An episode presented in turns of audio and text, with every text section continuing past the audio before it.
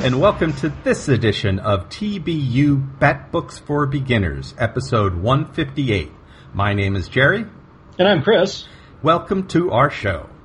On Bat Books for Beginners, we will examine story arcs with Batman and related characters. We'll give you the historical background of the book, break down the plot and the art, and give you our opinions so you can decide for yourself if they're worth a read. Today's Bat Book is a collection of stories commonly, commonly referred to as war drums. Now, there are several writers, including Andersen Gabrych and Bill Willingham.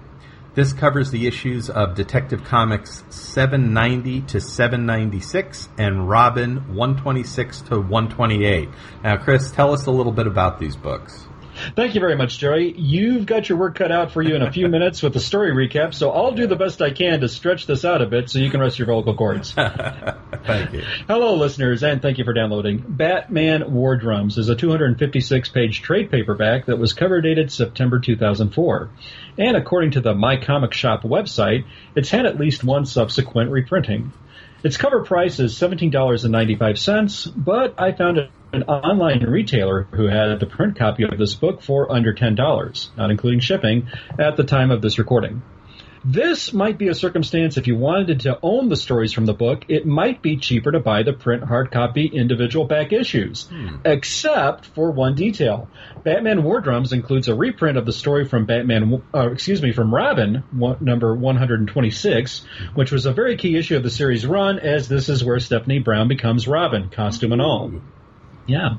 Now, I'll wager if you went to a back issue section of a comic shop and were looking for this particular issue with the rest of the back issues of Robin, you probably wouldn't find it. Mm-hmm. Now, that's not to say that this issue is insanely exorbitant or untainable, let's say on eBay, where some vendors had copies under $10, mm. and one vendor was selling a slabbed CGC 9.8 graded copy for $70. Mm. Yeah, and I can't recall seeing a back issue with a pretty wide price variance uh, in recent memory. That's amazing. Oh, yeah. So, if you wanted to know this, key issue slash story in reprinted form, here it is. But you should know this. The book, Batman War Drums, is a hodgepodge collection of stories that occurred just before the massive War Games story arc in the Batman titles at this time.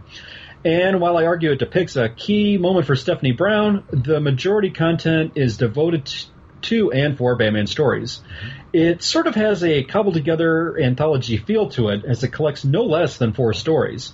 Perhaps some genius of the DC production department thought, hmm, we have all this loose material and it happens right before the War Games story, so what should we call it? I got an idea. Let's call it hmm. War Drums. Ah, good idea.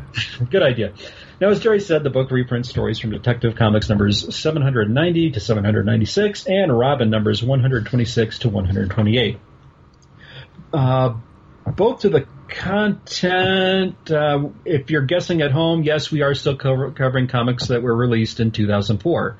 Detective Comics number 790 was cover dated March 2004, and Robin number 126 was cover dated July 2004. Ah, yes, I remember it as if it was only yesterday. And as previously stated, around the same time, the Catwoman When in Rome story was coming out uh, with uh, Jeph Loeb and Tim Sale, as was the Marc Andreyko uh, Female Manhunter series, which was one of my favorites. Okay, so now we're dealing with two titles, so we have two creative teams here. So let's break down with information that I found online and with some of my personal recollections. I should mention both respective titles have some very stunning cover artwork. Uh, Tim Sale, no stranger to Batman, did the cover for did the covers for these particular issues of Detective Comics, and Sale as uh, some bad aficionados will know, he did the art on the Jeph Loeb written stories Dark Halloween and Dark Victory. Damion Scott did the covers on Robin as well as the interior art for those stories. Somewhat more recently, he's done work on Marvel's Ghost Rider. Yeah, and as Jerry said, Andersen Gabrych uh, wrote the stories on Detective. Along with being a writer, interesting tidbit that I found out on Wikipedia, he's also an actor and has appeared in several off-Broadway productions. Now, to me, around this time, he seemed pretty prolific with, with the material he was producing. And, you know, I thought he did an overall pretty decent job with what he did on Batman. Yeah. But I couldn't find hardly any comics credits writing titles past the year 2010. Hmm. And uh, one other uh, Wikipedia note: he currently lives in Los Angeles, and he performs regularly at the Comedy Central Stage's Sit and Spin reading series. So there you go. I love oh, like a guy who, uh, yeah, yeah. Uh, let's see. Now we over uh, with some more. We had Pete Woods who did the artwork on the detective stories. He did the artwork on the 2007 Amazon's Attack miniseries, not to be confused with the current similar name series. He's also done some Superman artwork on Action Comics. He's done some Marvel credits. Most recently, he's done uh, artwork on Archie and the Archie Comics title with the, the revamp that they've got going on over in Archie. It's been very successful. Yes, very successful, and I've read some of those. Those are really good. I, I think you read the Jughead uh, the Hunger, which is excellent, excellent book. Yeah, and uh, let's see, Bill Willingham did the writing on Robin. Uh, I mentioned him in a previous podcast. He's most notable for the title Fables, and he's working on Dynamite Comics' greatest adventure title. Uh, online reviews for Batman Road Drums I found were not overwhelmingly positive nor overwhelmingly negative. Mm-hmm. Presently, it sits uh, with seven online reviews at Amazon with an average of three out of five stars. Okay, Jerry, I'm sorry, I did the best I could. Well done. That's all the Thank I you can. so much. Uh, I'll, I'll let the listeners get comfortable, get cozy, and settle in as you give us the recap of Batman War Drums. Okay, so as you mentioned, this is a hodgepodge of stories. There are, uh, by my count, about six different stories involved here. So we'll go over each one, and then we'll talk a little bit about it, uh, and then we'll uh, talk some more at the end. So uh, get comfortable, everybody. The first story is called Scarification, and that's in Detective Comics 790. So there's a designer drug that's floating around Gotham called GHD, and it's killing people. 16 nightclub going Gothamites have died in three weeks. Batman is in full detective mode trying to figure out who's pushing the drug. He convinces a pusher to tell him where he gets the drug from, and he finds out and visits the lab that is sourcing this, and he arrests the chemist who is on the phone telling someone that the lab is under attack. The chemist goes to jail. Now, Cassandra Cain is Batgirl and has been helping Batman follow the trail. She points out that Batman is being more brutal than usual, really kind of beating up some of the people that he's uh, he's questioning. Bruce takes Cassandra to visit Jason Todd's grave on what would have been his 18th birthday.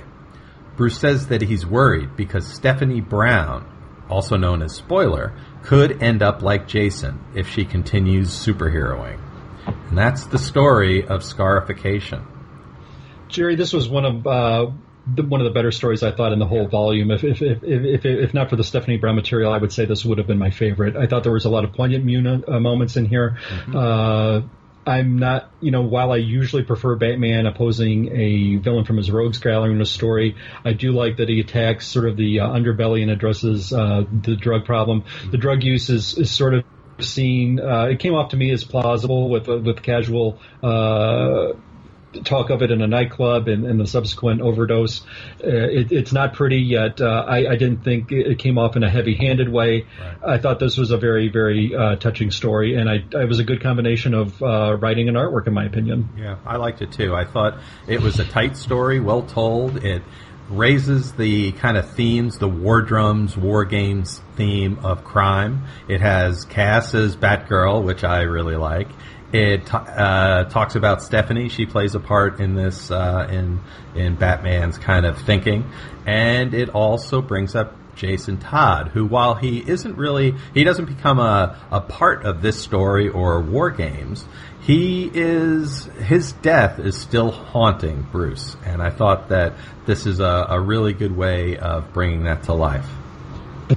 Yeah, one of the elements in this particular story too was um, we did get an acknowledgement of the time passage here. Uh, there were like little closed captions that given us the uh, precise to the minute uh, hour on the AM, and uh, we see how much time has elapsed. And I thought when when authors do that in a story, I, I, really enjoy that motif that they use, giving us how long it takes to get to the bottom of things, mm-hmm. and as if it is some sort of as close as possibly be in comics, a real time feel to it. I, I, really like the depiction of the the time elapsement here. Yeah, I did too. I agree.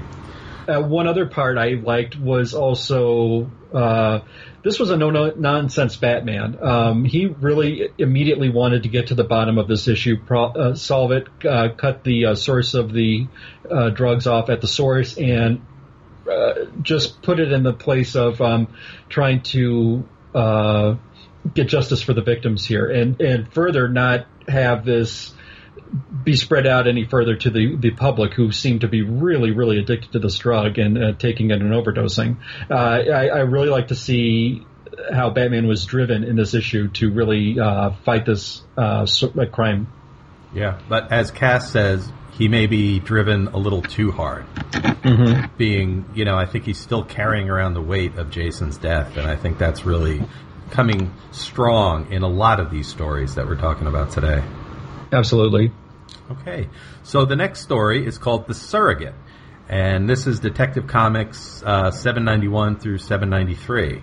So, a pregnant teenager has been terribly wounded, and she stumbles into Dr. Leslie Tompkins' office. Leslie does her best to save the teen and the baby. She's able to buy them some time, but believes that she can ultimately only save either the mother or the child, and has only four or five hours to make the choice.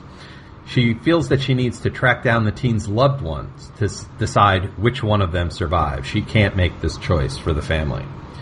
Now, out in the dirty streets of Gotham, the Hill Street Gang are getting organized and they're taking more and more turf. There's an ex-football player, Biggie Tiny, and he's working with the gang, and there's big money rolling into their coffers. Biggie gets a delivery of a new kind of gun for the gang. Now, Batman is looking into how this little gang is expanding. Where are they getting their money from? What's going on? Why are they able to suddenly get organized? He fights Biggie and some of his men to find out what the weapon, this new weapon, this new gun that they've got is. The men get away but leave the strange weapons behind. Now, Oracle calls Bats and tells him that Leslie called and wants to see him right away. This is unusual for her to be calling Batman. So Batman goes to see Dr. Tompkins, and uh, she she helped him through the death of his parents. She's very close to him. They are the, they have a very tight relationship, and she doesn't approve of his methods, but she understands him as well as anyone does. So Leslie tells Bruce about the injured teen and wants him to find her parents. Leslie says that the teen was shot, but there isn't a bullet. Now they get a lead on some foster homes that uh, Naisha, the, the teenager, was in. Batman goes to the foster home, and a little girl there has a picture that Naisha gave her before she left. It's a picture of her and her sister. The sister is famous pop star Lashea. Now, famous pop star Lashea is facing a scandal where the tabloids are saying that she is faking her own pregnancy. She tells her smartly dressed, tough guy husband Capo to get some lawyers to shut the scandal down. Capo says that Lashea's pregnant sister, Naisha, was going to go to the tabloids and tell them that Lashea was in fact planning on telling people that Naisha's baby was Lashea's. So Capo had to do something to stop Naisha, and it apparently was not pretty. Now Batman visits Biggie again and tells him that he knows about these special guns. He got them from Mr. Freeze, and they shoot ice instead of bullets. And it was this gun that's shot Naisha. Batman knows that someone in the Hills Gang organization wanted Naisha dead, so Batman goes back to Dr. Tompkins' office to tell her the news, but finds that someone has kidnapped Leslie and the team. Now, Leslie and Naisha have been abducted by Lashea, and they're in a warehouse. Lashea is torturing Capo for almost losing her surrogate baby, and oh, by the way, uh, trying to kill his sister, her sister. But the baby is the the, the important thing to Lashea. Batman finds the warehouse, but Biggie uh, attacks it with uh, a freeze gun. Uh, he's attacking Lashea's soldiers. Batman and Lashea fight off Biggie and his men. Leslie, Naisha, Batman, and Lashea get away before the warehouse collapses from the, all the damage that's been done. So they're trapped in the basement of the building, and they give Lashea the option of who to save, Naisha or the baby, and uh, Lashea picks the baby to survive. Dr. Tompkins delivers the baby boy by C-section, and Lashea is able to escape the basement through a very narrow hole that only she can fit through with the baby.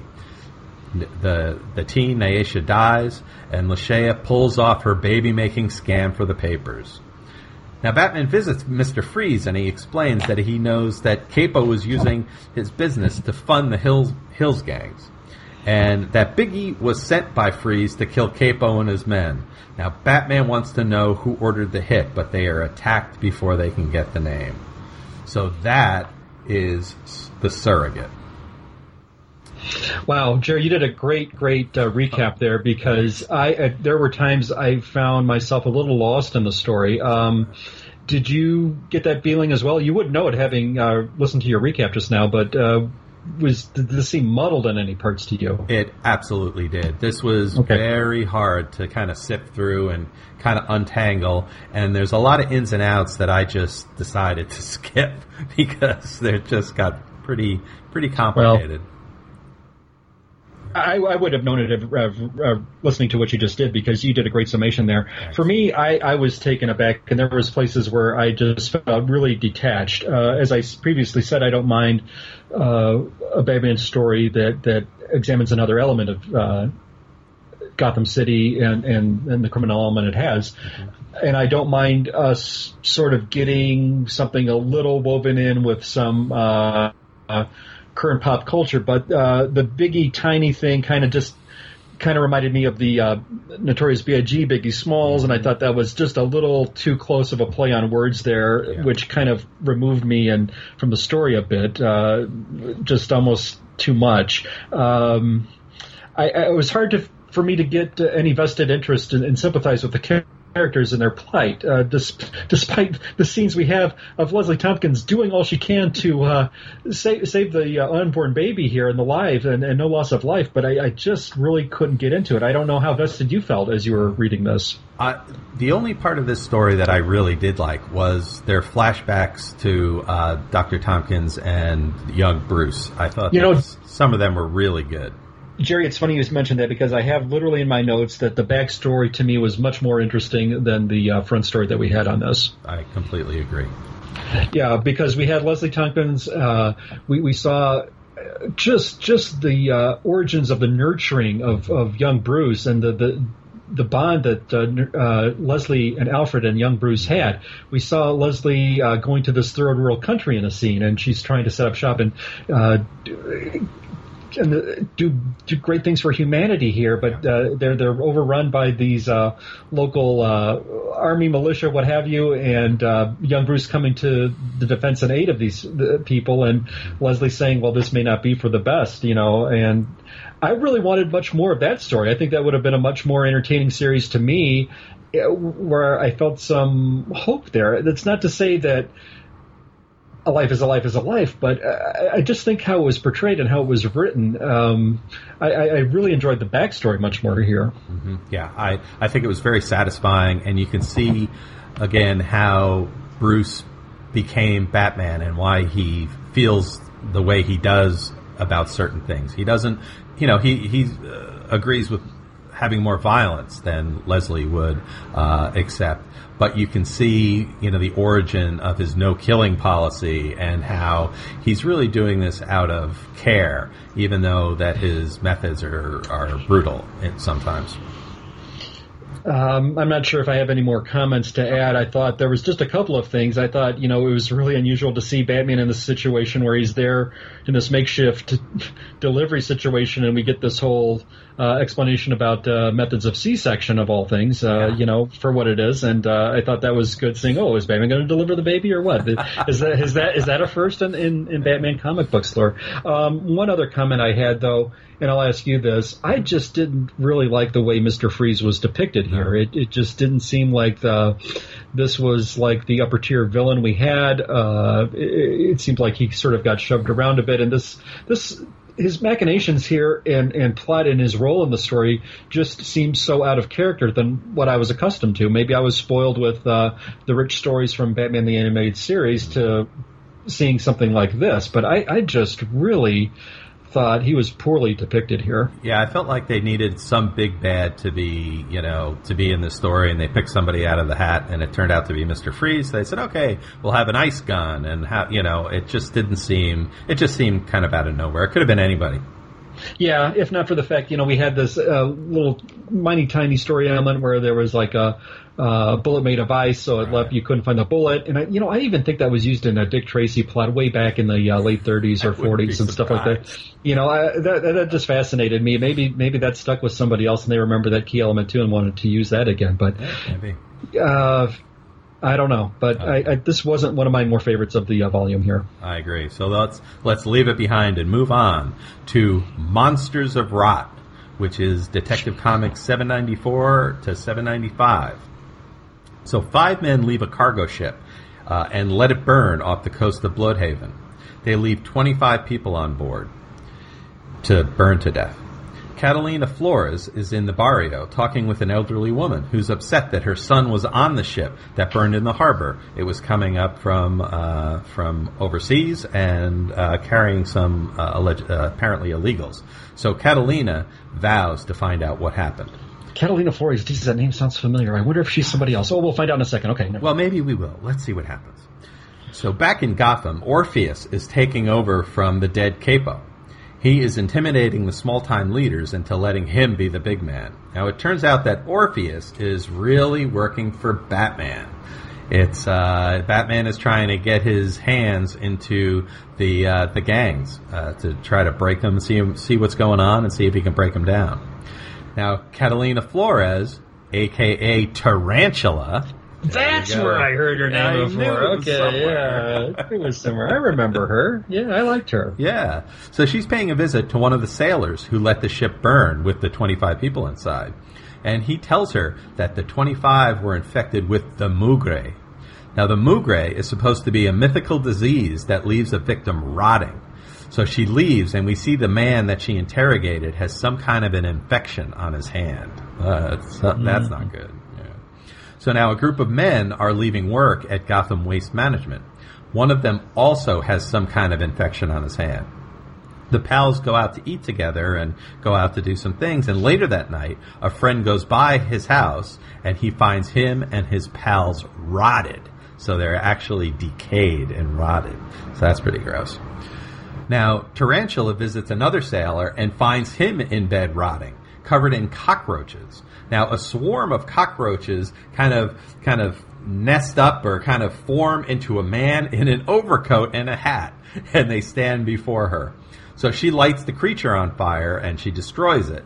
Now, this sailor also worked for Gotham Waste Management, and she decides, Gotham Waste Management, I gotta go to Gotham City. So she heads out. Now, Batman the detective that he is, is breaking into Gotham Waste Management looking for some clues. And he runs into Tarantula. And they fight a little bit, but they recognize each other and say, "Oh, all right, you're not a bad guy. We'll, we won't fight." So Tarantula tells him what she's looking for, but some baddies uh, try to burn the place down. Now they get out, the two get out, and Batman beats up the guys who are trying to burn the factory down. Orpheus shows up, and Tarantula takes his flamethrower away from him. Now he's embarrassed in front of all these people, so Batman lets Orpheus hit him to lessen the embarrassment in front of his men. You know, he's Orpheus is blowing it, right? So uh, now Batman and Tarantula go back into the plant, and they find a vat of uh, what looks to be the, uh, the the mugre, and the goo comes alive. It actually comes to life and chases the pair. So they escape through the sewers and find a whole bunch of cockroaches. But Batman says, "Oh, don't worry about it, Tarantula. That's just Kafka. He's some kind of a meta roach. He's uh, like the the, uh, the, a collection of roaches come to life, and he's he's not a bad guy. He's just a bunch of roaches. Don't worry about him." So they leave the sewer, and then Batman does some detective work and into the history of the Mugre. And it turns out that the Mesoamericans uh, they had the mugre and it was a big problem back in the day, but it disappeared when the Spanish arrived. So what did the Spanish bring that could have killed the mugre? Batman mm. has an idea. They go back into the sewers and coax Kafka into the Gotham Waste Management Plant. There, the cockroaches uh, fight the mugre, the, the living goo. They fight it and eat it and destroy it. Now, just in case, Batman gives Tarantula a shot of Cipro, just in case she got any on her, which is always a good thing.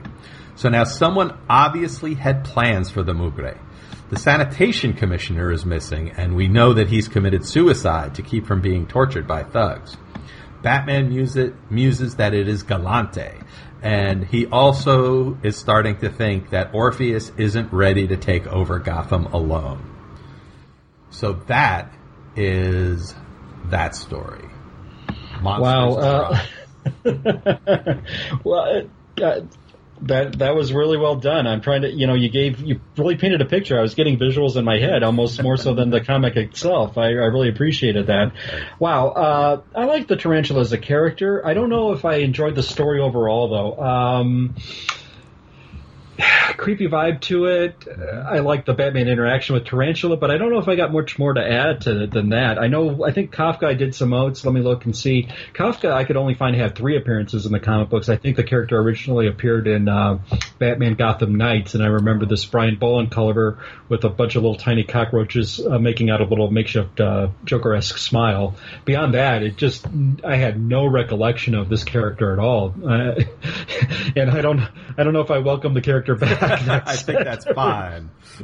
um, this just kind of sat there for me, Jerry. Uh, did you have a, an opinion either way? I liked, like you, I liked Tarantula. I thought it was very difficult to kind of make out what was happening between the the mugre and the and Kafka, the cockroaches. It really took me several reads to kind of untangle that. I, it was hard to really see the fact that they were fighting, and it really wasn't hundred percent clear that Batman had figured out that the cockroaches uh, were the thing that was brought by the Spanish that ate the mugre and that defeated it. So it, it I, I, found that it was a little muddled the story, and um, I the art didn't help. You know, it's hard to it's hard to draw a cloud of cockroaches in a in a jacket and a hat and just fighting a uh, animated goo. I mean, the the just very difficult to make that look uh, clear to so you can understand what's happening. Yeah, uh, like I said, you did a really great job describing it, and I had more of a visual, getting a like a 3D live action image of it than the, than that was much more well depicted with you than as opposed to the art and the story. Unfortunately, it was difficult. Um, I'm trying to think of some other positives here. I, I liked that the fact that when we had that confrontation with Tarantula and Batman, Batman immediately knew her uh, identity and called her by her real name. I thought that was good. Yeah. Um, boy, boy, this almost seemed like a Kolchak Night Stalker episode for you oh. young kids. You can look it up, you know, where he's doing the detective work on how to kill a monster at the end of an episode. And nice deep cut there, Chris. Yeah, sorry, thank you. Um, yeah, uh, Orpheus was never a character that resonated with me. I, I and I'm trying to be open and fair, um, but I just never really liked the character. I like the bit though where Batman uh, said, to kind of says under his breath, uh, "Hit me," you know, to kind of make Orpheus look like he's got some type of cred, you know, yeah. uh, among his peers, and he's really this uh, undercover bit, and they really kind of play it to the hilt. Mm-hmm. But beyond that, I just never resonated with me. I like Tarantula much more better. I think there was more dynamic, and I don't know if it's a, a bias I have to a good, strong female character like Tarantula is. But um, trying to think of anything else. Did, or if yes, what do you make of him, Jerry? A character that you like, dislike, no opinion? No opinion. I thought that the star of this story was Tarantula. Yeah, agreed. Yeah. Okay, so now we have a very uh, uh, shorter story. Uh, called Polished Stone. Now, this is uh, the backup of Detective Comics 795 and 796. And it's very short. It's basically Batman uh, has decided that Orpheus isn't up to taking over Gotham alone, and he has sent Green Arrow to a remote monastery to help uh, to, to find some help for him. Now he finds Onyx, an ex-member of the League of Assassins, so she agrees to help out in Gotham. So Orpheus comes under attack back in Gotham, and Onyx saves the day. So Orpheus is, you know, gets a whole bunch of money for his trouble, and he spreads the wealth around, and is now gaining a reputation with his new partner. You know, the pair, this pair is is tough and a force to be reckoned with. So Orpheus and Onyx goes to Penguin's Club, and Batman and Cassandra come in and they fight, and Orpheus and Onyx fight them off, but it was all for show so that the Gotham underworld respects their new overlord. I don't know how much there is to talk mm. about this one, but I thought it was an interesting. If you know, it's nothing, nothing compelling, but interesting. Yeah, I'm with you, Jerry. This was uh, it did have like a filler backup story feel to it. Yep. That said, it had a, it had a couple of uh, nice moments for what they were, but um, nothing really to uh, you know go out and seek this out. Um, Onyx, I remember from back in the day with the League of Assassins. I liked her look, uh, shaved head. I thought she was a really good uh, badass character. Pardon my language. Mm-hmm. Um, I like the penguin appearance and the character's motifs rang true, uh, but it just it was it was it was nice for what it was. Yep, we're moving Not, puzzle pieces around here, you know. Just, yeah. Yeah. Okay, so the moving next, on. Yeah, moving on. The next story, and Red All Over, which is Detective Comics 796. look who is Batman's new Robin. None other than Ian Prime's favorite, Stephanie Brown. Uh, shout out to Ian Prime. Yeah. Yeah, you, you waited long, poor guy waited a long time for this moment, and here we go. He so, sure did. Now, Yep. sh- she's smart, she's tough, and she can throw a mean one-liner. She is a she is a, a, a tough cookie. Now, the new Cape Crusaders, they're on the hunt for Victor Zsasz, who's attacking people in the subways. Batman is on the subway platform looking for clues when Robin sees something in the tunnel and takes off alone after it. Someone is freshly dead in the tunnel. Zsasz sneaks up on them, grabs Stephanie, and takes off with her into the underground room he's using uh, as a lair to hide out in. Robin and he fight, but she is just no match for Zsasz. Batman arrives just in the nick of time, and together they're able to take Zsasz down. But Batman feels that some of the moves Stephanie made could have killed Victor, and that is not cool by Batman. She still has a lot to learn. So, what did you think about this little story? This was a pretty intriguing uh, part of the book. Um, I thought a lot more attention to detail went into it. Uh, with when I say that, the art was a really, really well done in the sense that we had a lot of panels that gave us uh, Victor Zsasz's uh, point of view, Yes. and where he just basically, and I'm trying to describe it and put this into words, but he, the art was depicted in such a way where we had plant panels of a lot of blurry faces, mm-hmm. but the Zsasz's victim is a lot more well defined in in what he's looking at. So I thought that was a really masterful stroke on how Zsasz looks at victims and how he's basically choosing and sizing them up. Yeah. This elevated Zsasz to much much more of a threat than you might think, as opposed to a, a typical B villain. Mm-hmm. We he, he went toe to toe with Batman on here with this fight, and it was really close and could have gone either way if not for Stephanie. Um, you, you a couple of nitpicks though. There is one scene in the subway uh, where Zsasz seemingly Stephanie sees Baz down the tunnel, so they go that way. Then all of a sudden, Zsasz is behind him. How did that happen? Yeah. Uh, that, that that kind of didn't work for what it was. You know, minor nitpick. Uh, but Stephanie just shows herself off as really wanting to do the right thing. We get the, of course, you know, Batman does the one little um, machismo bit where he says, "Now, if you make one mistake, remember, I'm going to take you off the case." You know, Yeah. well, what if it means your life, Batman? Well, you know, you, you never, we never go there. You know, just like. well, which is it? Come on, Yeah, come on, right. Don't be, don't be such a dick. I mean, you know, she she saved you. Now you're gonna, you know, if not for her, you know, we get this moment. Those are some quibbles, and I think they're plausible quibbles. But overall, I thought this was one of the more better arcs. It really showcased Stephanie, Yeah. her thinking, her fighting, her critical skills. We had some great artwork with uh, the Zsasz's point of view. I thought this was a great part of the book. What did you think? I loved it. Yeah, I thought that you know Stephanie makes such a good Robin. I think, and just her her heart is in it, and she's just so passionate about um, doing the right thing, like you said, and being uh, on the side of good and fighting hard for good. And I also agree with your comment about that art.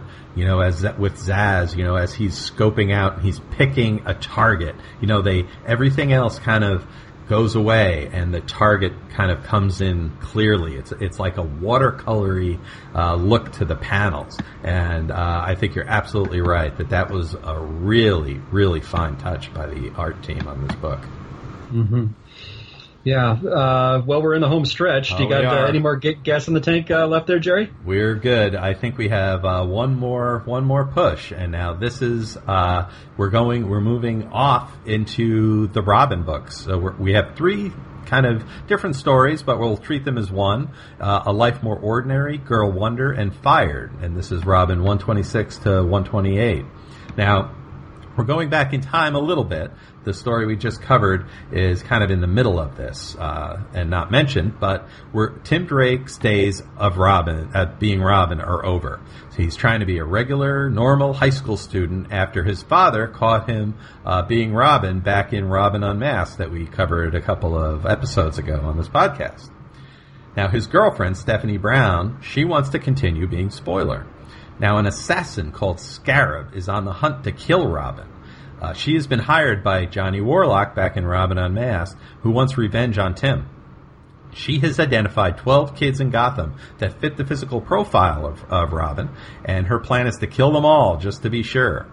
Now at school, Tim gets a surprise kiss from Darla Aquista, the daughter of the Gotham mob boss.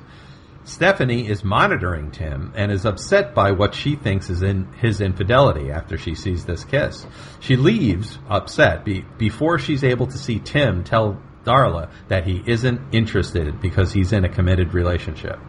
Stephanie goes home and commandeers her mom's sewing machine. What is she up to? Hmm. I wonder what. Well, Now- some people have bent their egger in their own ways. I guess some people take to the sewing machine. So maybe, right. maybe it's for a new special cosplay she's got going on. I don't know. I think that you're pretty close to the mark there, Chris. At Stately Wayne Manor, the Batcave alarms go off. Someone has infiltrated Batman's fortress. It is Stephanie Brown in a homemade Robin suit. Ooh. Very clever. Batman decides, kind of out of nowhere, to train her to be his new Robin. At least this way, he can give her the training that she needs and she won't be out getting into trouble on her own. Stephanie is elated at the good news. Batman tells her, though, she's on probation. If she disobeys his orders just one time, her days of Robin are over. So Stephanie trains. She fights bad guys with Batman. He helps teach her how he does business. He won't let her drive the car, however. The Batmobile is off limits. She shows a lot of creativity as Robin, using her cunning to capture the elusive tiger moth. It turns out that Henry Aquista, Darla's dad, is responsible for much of the illegal activity in Gotham these days. However, he's making an unusual display of strength, and Batman thinks it's a ruse because real mobsters do things quietly in the background, and Henry is, is kind of making a point of being uh, a criminal. Now, Scarab has been making her way across Gotham, killing teens. Batman is on her trail and realizes that all of the dead kids look like Tim. Batman makes a list of others in Gotham that fit this profile, and he and Robin go on the hunt for the killer. Scarab goes into one kid's bedroom, but surprise, it's Stephanie in the bed instead. It's a trap. They get more than they bargained for, however. Scarab has a nifty power suit and she can fight pretty well. She fights Batman and Robin, so they're dangling out a window.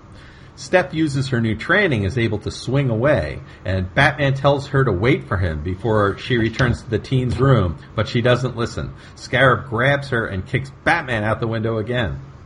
Scarab realizes that this isn't the Robin she's looking for, that the other one must be dead and this is a replacement. Now, since Scarab is an assassin, she's not a murderer, and she has a contract for the other one that's presumably now dead. She lets the Cape Crusaders live. Batman and Robin return to the Batcave to lick their wounds. They were beaten by Scarab, but Stephanie was able to plant a location device on her suit. They take the Bat, bat plane, which Batman also won't let her fly, to follow the signal, and they arrive on the roof of a Gotham high rise. Now, Batman has his own supersuit, and the dynamic duo head down into Scarab's apartment. The assassin attacks Batman, and, and Stephanie is listening to the battle over her earpiece, and it's not going well for Batman. He's being blinded by a phosphorus blast. So she says that she's going to come and help him, and Batman orders her not to, but she doesn't listen. She comes anyway. Scarab grabs Stephanie and holds her hostage for her freedom. Batman agrees and lets Scarab go. Now, after Batman recovers from his blinding, he talks with Stephanie. She has disobeyed him by joining the fight, and because of this, he can no longer let her be Robin. She is crushed, but to no avail. The end. Wow, Jerry, applause, applause. You do such a great job with those story recaps. Like, I am just in awe. Oh, I, I, Thank you. I love them. I dip my cowl off to you, sir. Wow, you uh, do an awesome job with that. I appreciate Jerry, I tell you, you know, this is one of those stories where, boy, what's the lead story here to me as, as reading this as a critical Batman fan for, for decades? Is it, is it the Stephanie Brown stuff that we have here? But to me, almost in a bearing the lead feel as reading the story was just how badass of a villain this was and how easily Batman got taken out in not one but two situations. Yep. Um, I'll, I'll kind of table that for a moment because I want to talk to you about that point. Uh, overall, I thought this was a great depiction of Stephanie, as we've seen before. I thought the artwork was beautifully rendered. For the most part, I had some issues with how Tim was depicted.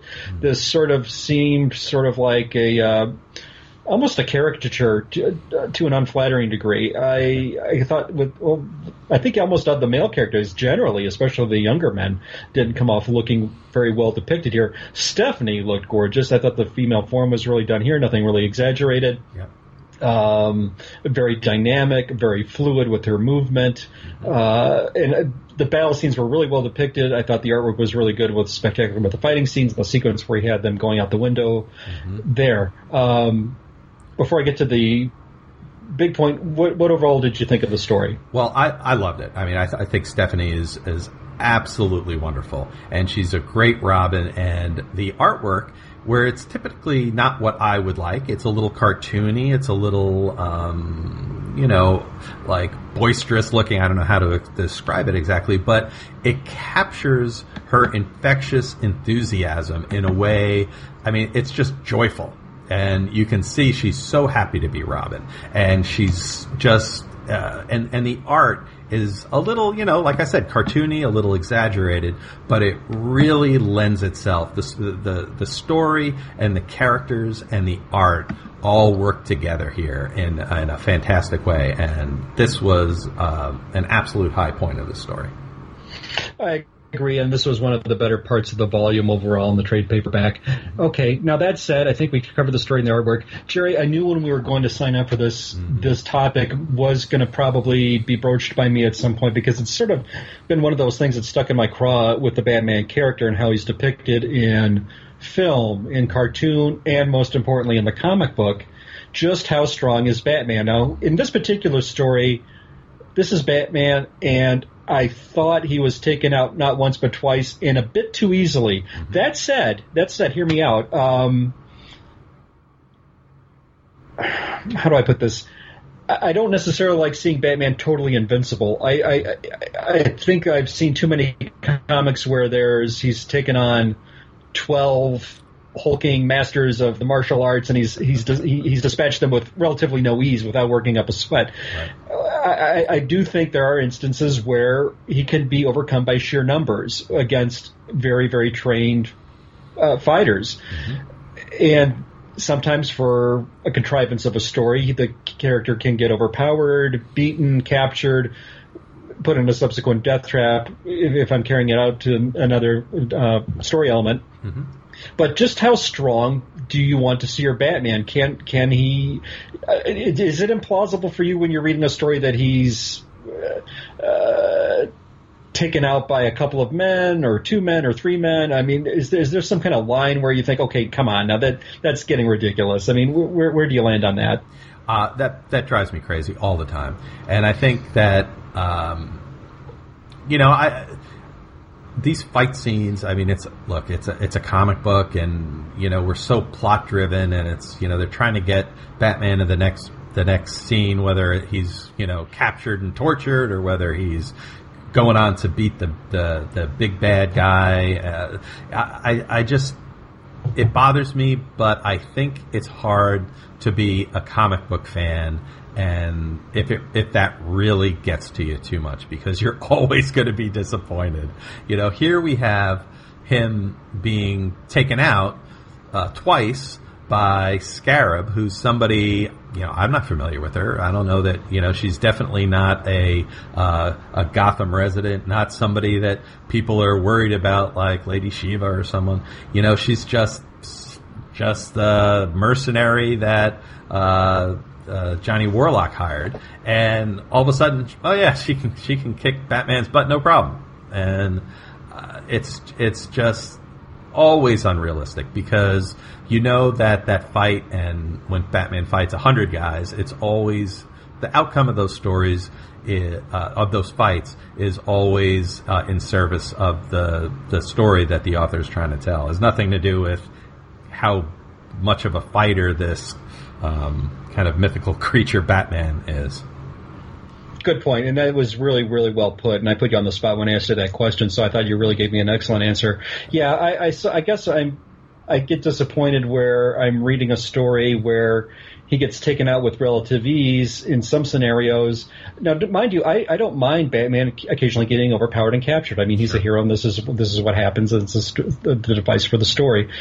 Uh, I'm I'm used to seeing you know him overwhelmed by numbers occasionally, but I, I just don't want it to seem come off with rel- too much rel- with relative ease, or just something where he goes in and he takes out a a bar of 50 men, you know, and walks out as the as the only one unscathed. You know, I, I, have seen I've seen arguments go on both ends of the pendulum, and and I just think I wanted it to land somewhere in the middle. Yeah. So sorry for my uh, getting off the path there, but Not I knew at, at some point I, I, I this was going to come up in a story, and I just wanted to get your thoughts on that. Thank Perfect. you. Yeah, no, great question. I think it's uh, it's you know I always think sometimes uh, you know uh, Bruce Wayne can, after doing all this stuff at night, can put on a suit and go out to a uh, you know fancy ball or whatever, uh, and having no scars and cuts on his face, and that's completely unrealistic. Yes. He'd be all kinds of torn up. Oh, absolutely. Yeah. You see the pictures of the uh, the old hockey goalies back in the 30s before they wore masks. I mean, oh. they, are gruesome. They're gruesome. Great pull, Yeah, ex- absolutely. Great, great call there. yeah. yeah. So overall, what do you think about this collection of stories? Well, uh, the obviously highlight is the Stephanie Brown stuff. Um, if I had to give this a rating, uh, I would put this. Wow, I would go and get. I, hmm, I'm going to give it two two and a half out of five. But if you're a Stephanie Brown fan and if you don't own in this any of this material in some form, I highly recommend that you get it because we have some great character development. I thought the other highlight of the volume was the uh, Leslie Tompkin, Alfred, Bruce. Uh, uh, young stuff, the nurturing, the backstory that we had there. Other than that, um, just not enough for me to just push this any higher than, yeah. than the two and a half out of five. I don't know. Where did you come down on this, Jerry? I think it's it's the stories are so different. I think I'd probably average at about three.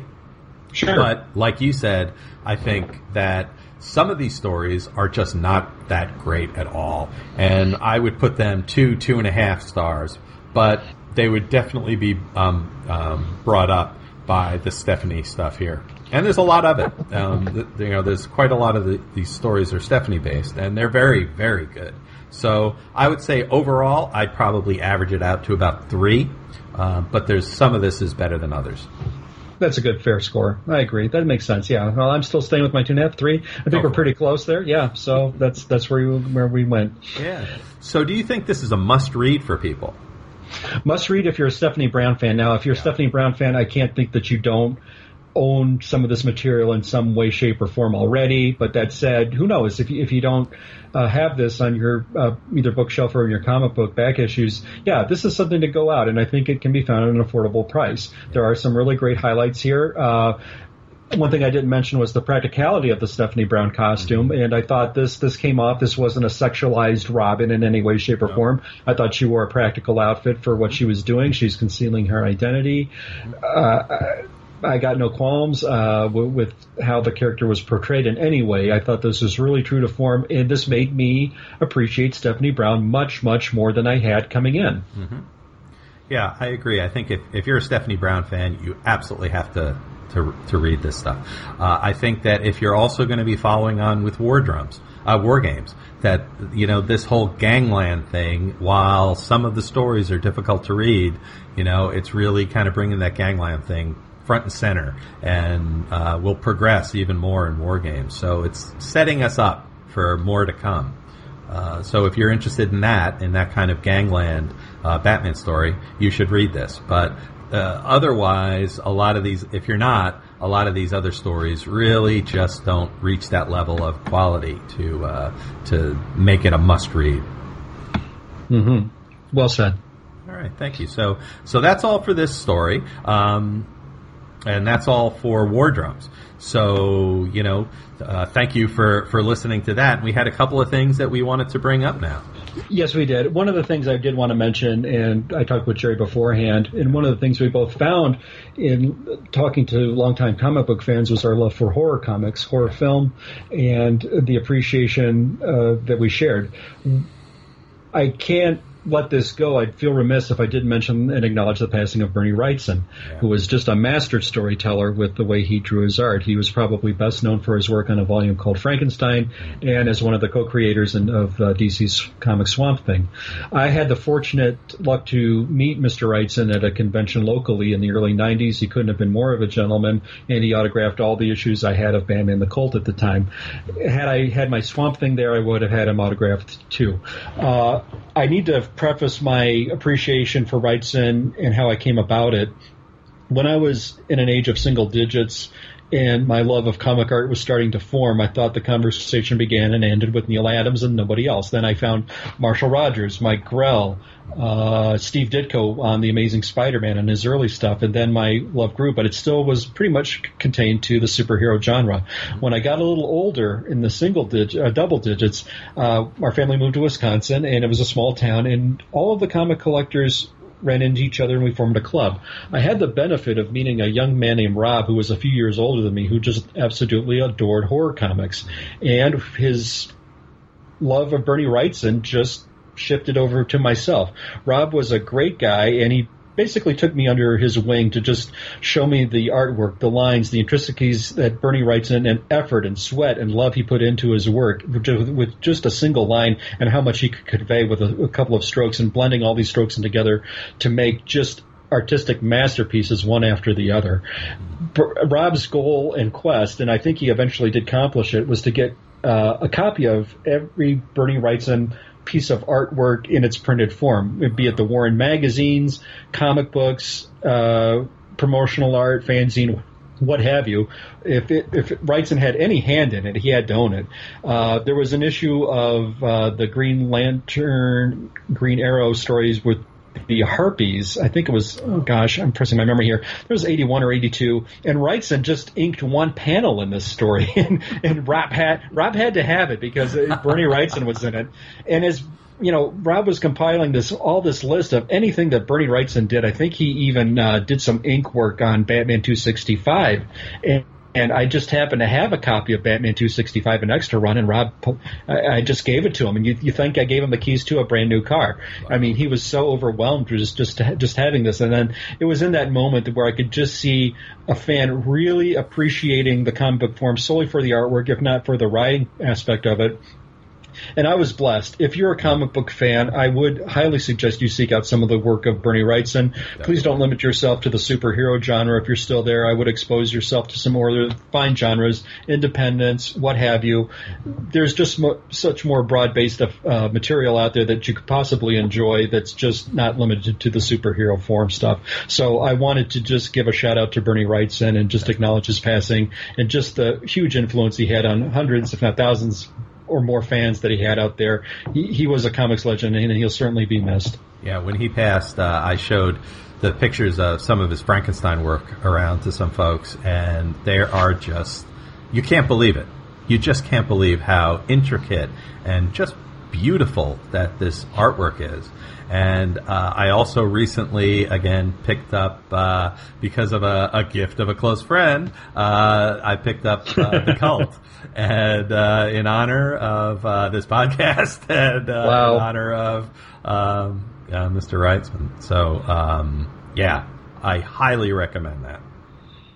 Yeah, uh, you can find some of his stuff, I think, affordably priced, if even if in the reprint form of like the Roots of Swamp thing or what have you. Go to a comic shop, ask, you could find it. Uh, I think there's some stuff on Amazon or even on a secondhand dealer. You could find, uh, even if you don't get an original stuff, you can still some of the some of the colors might be a little different if it's if it's some of the swampy reprinted stuff, but they're still nice to have, and they're, they're just gorgeous, stunning pieces of artwork to, to look at. Yeah, absolutely. Thanks for bringing that up, Chris. Oh, absolutely. So now we are a part of the Batman Universe uh, group of podcasts and website. It's uh, thebatmanuniverse.net, and we do reviews and we do podcasts. And if you like this, if you like this podcast, if you like other podcasts there, uh, we would encourage you to uh, donate some money to us at uh, on their Patreon account. You can go to thebatmanuniverse.net and you can see the link to the, the Patreon account. And please help support us. We have a lot of uh, TBU podcasts. We have the comic um, podcast, the main uh, the main comic book one.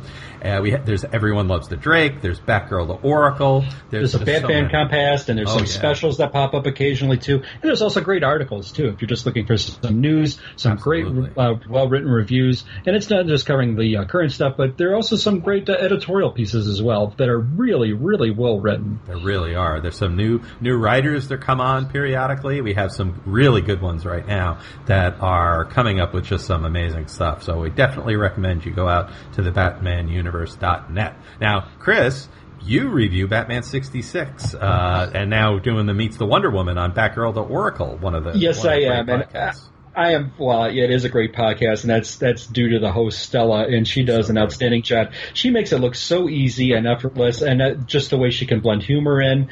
Uh, she's also got a required reading podcast that, that I'll give a shout out to, where she takes a look at a classic book and discusses it with another co-host, and it, it's really good stuff. I really like the dissection of material that she does. Stella always brings something to the table. She's a great interviewer. She's a great reviewer. She's a marvelous person. She's incredibly talented and gifted, and I am so fortunate to be a part of that podcast. And you do a great job over there. Well, thank you so much. But you know, speaking of good jobs, I you know I I'm very impressed with the written reviews you do on the BatmanUniverse.net. Oh, thank you. Not yeah, not only are you doing uh you know Batman 66 as well, Love but you've got Harley's Little Black Book, you've got Gotham Academy, and Mother Panic. At Gotham Academy, wow. Uh, you know, here, here's the title out of nowhere, and it's still hanging on. It, are you enjoying that as much as uh, other other fans are, Jerry? I love it, and I've uh, I'm doing the review. I just finished it today to number eight, and I uh, it just blows me away. I love that book so much. Uh, it's it's kind of got the the kind of horror, kind of supernatural elements to it, and um, and you know with the kids and with the the spooky boarding school and you know hidden passages and uh, haunted books and spells and I mean it's just right in my wheelhouse. So I'm really enjoying that. Oh, excellent! You know, since I got on Twitter, I've, I've discovered just how many uh, podcasts are out there, though, and good fine quality blogs and other other material that's out there. Uh, really yeah, yeah. Uh, is this the time where we uh, talk about a review that we got on iTunes? Yeah, let's let's do it. Okay, well, we got a great one from Clinton Robinson, mm-hmm. and Clinton Robinson says this about our podcast. Not only for beginners is the title. Jerry and Chris knock out knock it one out of the park with this amazing podcast. They take any story featuring Batman related characters and synopsize the story while providing their thoughts and opinions as well. They also dive into the backgrounds of the creative teams and current events at the time of their publication. Novices and veterans of Batman lore can easily relate to the smooth talking hosts and their take on this podcast format. This is a must for Batman fans new and old. Well, Clinton, thank you very much. That was so oh, nice. kind of you to leave a nice review like that. So I think Clinton can be found out there online. I know we've got a uh, comics and co- uh, coffee and comics podcast that I've enjoyed. I Jerry, it, yeah. I think you've enjoyed that as well. Sure. Yeah. And okay. there are so many other great podcasts out there. We, we've been talking with uh, uh, one called the Batcave Podcast, which reviews the TV show episodes, you know, the old 66 TV episodes, plus so much more stuff. They do all kinds of uh, interesting um, uh, podcasts about a variety of different things. And we recommend that uh, as well. It's very good. Uh, we also there's there's also uh, it's a GoFundMe called the Beat of the Bat that is doing a full length documentary about the music of the '66 series, and also based on um, talking about kind of soundtracks, we we've been talking with a, a, guy by the name of Randall Andrews, and he's got a podcast called Soundtrack Alley, and he discusses some of his favorite soundtracks on kind of geeky movies. So if you're a sci-fi, fantasy, uh, crazy movie fan, you know, and you and you're a music fan too, you should definitely check uh, out Soundtrack Alley. Uh, we have another another uh, fellow we've been talking with, uh, Chris Sheehan, and he's got one called Chris on Infinite Earths, and he's uh, just a, a, terrific guy, and we've been enjoying uh, interacting with him. Wow, he he he writes about a lot of uh, silver and bronze age stuff that is right in my wheelhouse, and I wish oh, I had yeah. found this sooner. He can't be more kinder, and I know he's he's a fan of the show, so shout out to him. And let me give a shout out to his great blog, yeah, Chris on Infinite Earths. That is a great stuff that's covered silver books that I remember, and I just re- he's a master at writing the recaps and incorporating some humor along with it. I, I can't endorse that one enough. It just really brings back fond memories every time I read articles, and the material he selected are just stuff. Oh, I remember that. I remember that. I remember that reading that when I was a kid. I'll have to pull that one out now. And it's just like I can't believe this. He's like uh, he's just diving into the recesses of my mind and other people's minds. I'm sure Amazing. just picking things out which were great classic stories from back in the day. And I really, really enjoy all his terrific reads. Right.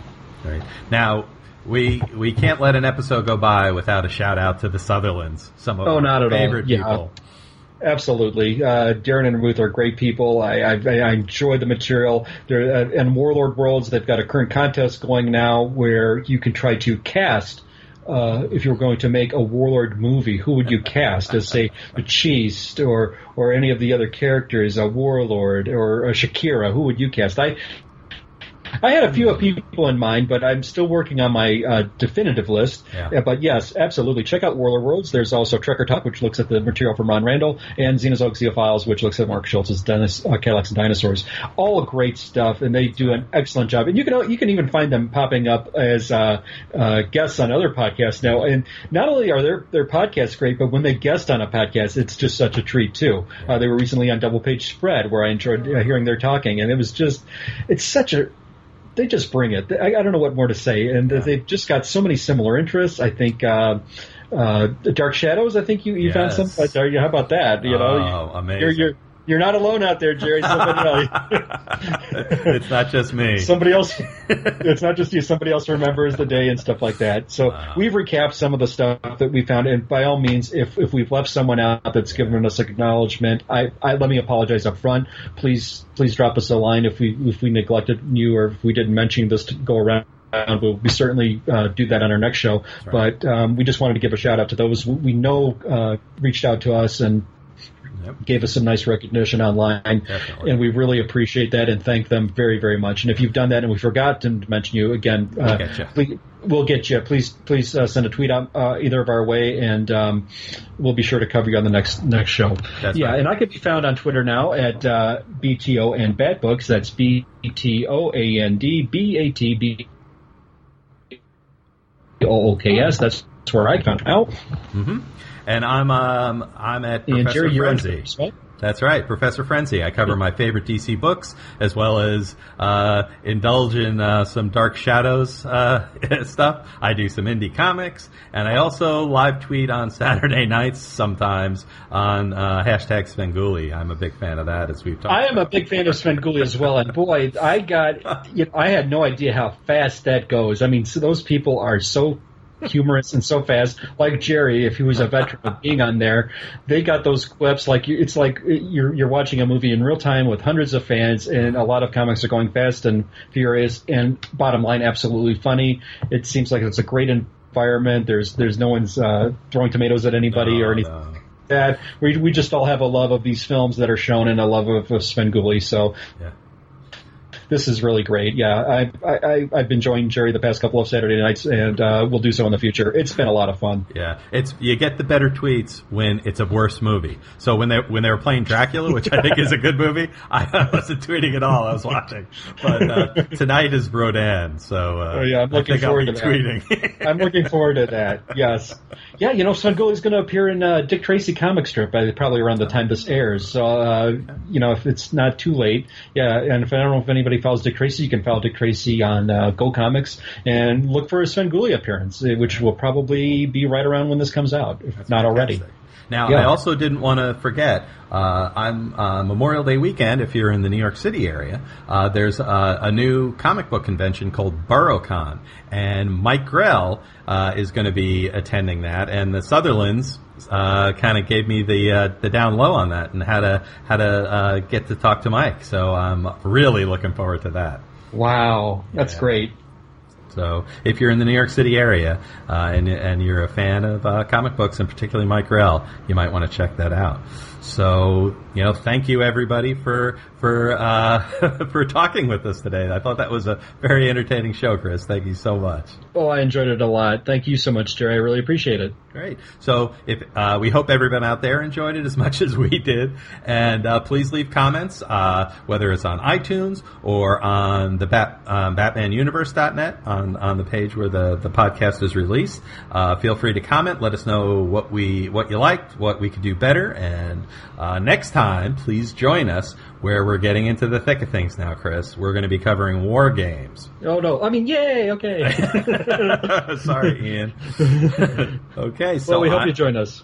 Yeah, definitely. So I'm Jerry, And I'm Chris. and we're saying goodbye for now, and thank you for tuning into Bat Books for Beginners.